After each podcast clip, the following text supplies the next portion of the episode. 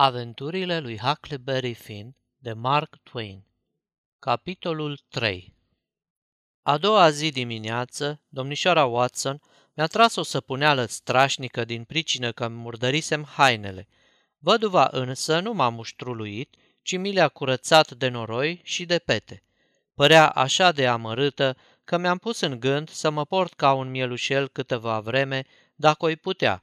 Apoi, domnișoara Watson m-a luat în iatacul ei și a început să se roage, dar își răcea gura de pomană.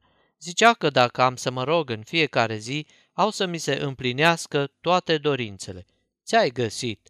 Am încercat eu, nu-i vorbă, și odată m-am ales cu o undiță, numai că era fără cârlige. N-aveam ce face cu ea fără cârlige, așa că am încercat de vreo trei-patru ori să cer cârlige, dar degeaba, nu căpătam nimic. Într-o bună zi am rugat-o pe domnișoara Watson să încerce ea pentru mine. Mi-a răspuns că sunt nătărău.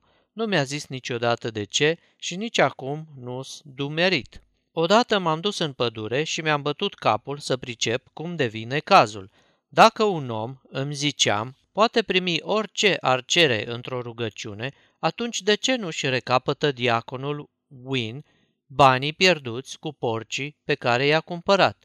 De ce văduva nu-și primește înapoi tabachera de argint ce i-a fost furată? De ce domnișoara Watson nu pune pic de carne pe ea? Nu, mi-am zis eu, toate astea-s mofturi. M-am dus să o întreb pe văduvă, care m-a lămurit că prin rugăciune se pot căpăta daruri spirituale. Văzând că nu pricep despre ce-i vorba, mi-a spus că trebuie să ajut pe alții și să am grijă de ei, fără să mă gândesc nicio clipă la mine.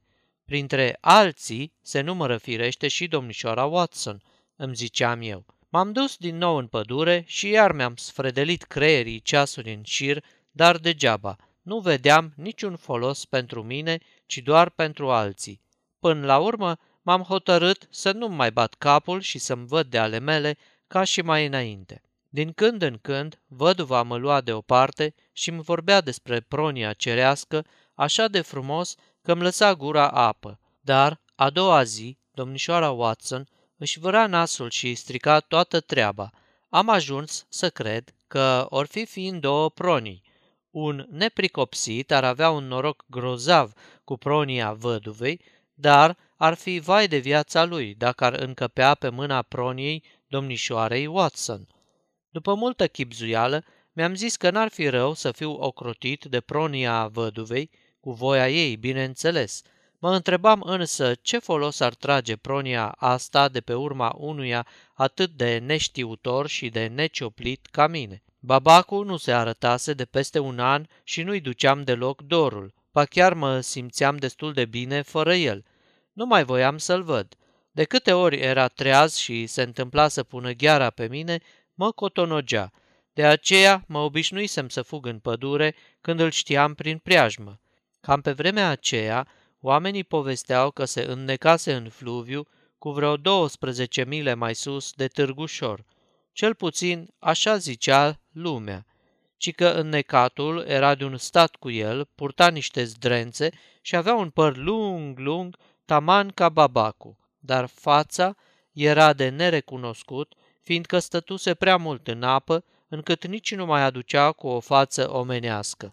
Lumea spunea că plutise pe spate, îl scoseseră din apă și îl îngropaseră pe mal, dar n-am avut parte de liniște prea multă vreme, fiindcă știam că un bărbat mort nu plutește pe spate, ci pe burtă. Eram sigur că nu fusese babacul, ci o femeie îmbrăcată în straie bărbătești. Și iar m-a imboldit teama, gândindu-mă că bătrânul o să se întoarcă într-o bună zi, cu toate că tare aș fi vrut să nu mai vină. Vreme de o lună ne-am tot jucat de-a tâlharii, apoi m-am lăsat păgubaș și ceilalți la fel. Nu jefuisem și nici nu omorâsem pe nimeni. Ne lăudam numai. Când și când o zbugheam din pădure și dădeam năvală asupra porcarilor sau asupra precupețelor care își duceau zarzavaturile la piață, dar n-am capturat niciodată nimic. Tom Sawyer zicea că porcii-s lingușitori, iar napii și celelalte legume juvaieruri.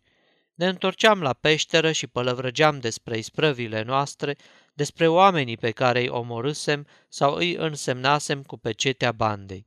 Eu unul nu vedeam niciun folos în toate astea. Într-o zi, Tom trimise un băiat să alerge prin târg cu un ciomag aprins. Zicea că-i un slogan, era semnalul de adunare a bandei. Apoi ne înștiință că iscoadele îi aduseseră în taină vestea că a doua zi un mare convoi de neguțători spanioli și bogătași arabi, având o încărcătură de diamante, va poposi în valea de lângă peșteră, împreună cu două sute de elefanți, șase sute de cămile și peste o mie de catâri și cu o escortă de numai patru sute de soldați. Zicea că o să facem o ambuscadă, că o să-i omorâm pe toți și că o să-i predăm. Tom ne porunci să ne lustruim săbiile și puștile și să fim gata. Așa era Tom. Nu s-ar fi încumetat să prade nici măcar un car cu napi, dar ținea morțiși să aibă săbiile și puștile curățate pentru atac, cu toate că nu erau decât niște biete ciomege și cozi de mătură. Puteai să le freci până ți ieșea sufletul că tot nu erau bune de nimic, doar să faci focul cu ele. Eu știam că nu putem veni de hac unei asemenea armate de spanioli și arabi, dar voiam să văd cămilele și elefanții, așa încât sâmbătă, a doua zi, am fost la postul meu în ambuscadă. Când am auzit comanda, ne-am năpustit din pădure și am coborât în fugă povărnișul. Și ce să vezi? Nici picior de spaniol, de arab, de cămilă sau de elefant. Nu erau decât niște elevi de la școala de duminică, în excursie, și încă niște elevi din clasa întâia. I-am pus pe fugă și am urmărit până la peșteră, dar n-am capturat decât niște gogoși și puțin magiuni. Ben Rogers, mai norocos, a pus mâna pe o păpușă de cârpă, iar Joe Harper pe o carte de rugăciuni și pe un abecedar. S-a evit însă dascălul și ne-a silit să o luăm la goană și să lăsăm baltă toată prada. N-am văzut nici urmă de diamante, dar când i-am cerut socoteală lui Tom Sawyer, mi-a răspuns că erau acolo sumedenie de diamante, precum și arabi, elefanți și câte și mai câte. Atunci, zic eu, de ce nu le-am putut vedea și noi? Dacă n-ai fi atât de ageamiu, mi-a spus el, și ai fi citit cartea Don Quixote, ai fi știut fără să mă mai întrebi. Toate astea, zicea el, sunt roadele magiei, ci că ar fi fost acolo sute de soldați și elefanți și comori și așa mai departe. Dar dușmanii noștri, pe care îi numea magicieni, prefăcuseră toate astea, numai din răutate, într-o excursie de elevi ai unei școli de duminică. Bine, fie, i-am zis eu, dar ce ne împiedică să-i atacăm pe magicieni? Ești un prost, mă repezi el. Nu știi că un magician poate chema o sumedenie de spiriduși care te-ar face praf cât ai bate din palme? Spiridușii sunt înalți ca niște copaci și groși cât niște biserici. Bine, bine, am stăruit eu, dar ce-ar fi dacă am chemat și noi în ajutor niște spiriduși? Oare n-am putea să-i snopim pe ăilalți? De unde să faci rost de ei? Nu știu, dar ăia cum fac rost? Ăia freacă o lampă veche de cositor sau un belciug de fier și atunci spiridușii vin repede-repede, învăluiți într-un nor de fum cu tunete și fulgere și fac tot ce li se poruncește. Pentru ei e floare la ureche să smulgă un turn și să-l trântească în capul unui director de școală de duminică sau în capul mai știu eu cui. Și cine îi pune așa pe roate? Cum cine? Îl care freacă lampa sau belciugul. Spiridușii îl ascultă orbește și trebuie să-i îndeplinească toate poruncile. Dacă le spune să clădească din diamante un palat lung de patruzeci de mile și să-l umple cu gumă de mestecat sau mai știu eu ce și să-i aducă pe fiica împăratului Chinei ca să se însoare cu ea, spiridușii n-au încotro și îndeplinesc porunca până a doua zi înainte de răsăritul soarelui. Și în afară de asta, trebuie să care palatul în orice loc din țară ar dori stăpânul lor. Acum ai priceput? Eu cred că-s niște zevzeci, că nu-și păstrează palatul, în loc să umble ca nebunii cu el în cârcă. Pe legea mea, dacă aș fi în locul lor, l-aș lăsa să crape pe el de-ar încerca să mă scoată din rosturile mele, frecând o rablă de lampă. Ce tot vorbești, Huck Finn? Nu pricepi că, vrând nevrând, ai fi silit să vii dacă magicianul freacă lampa?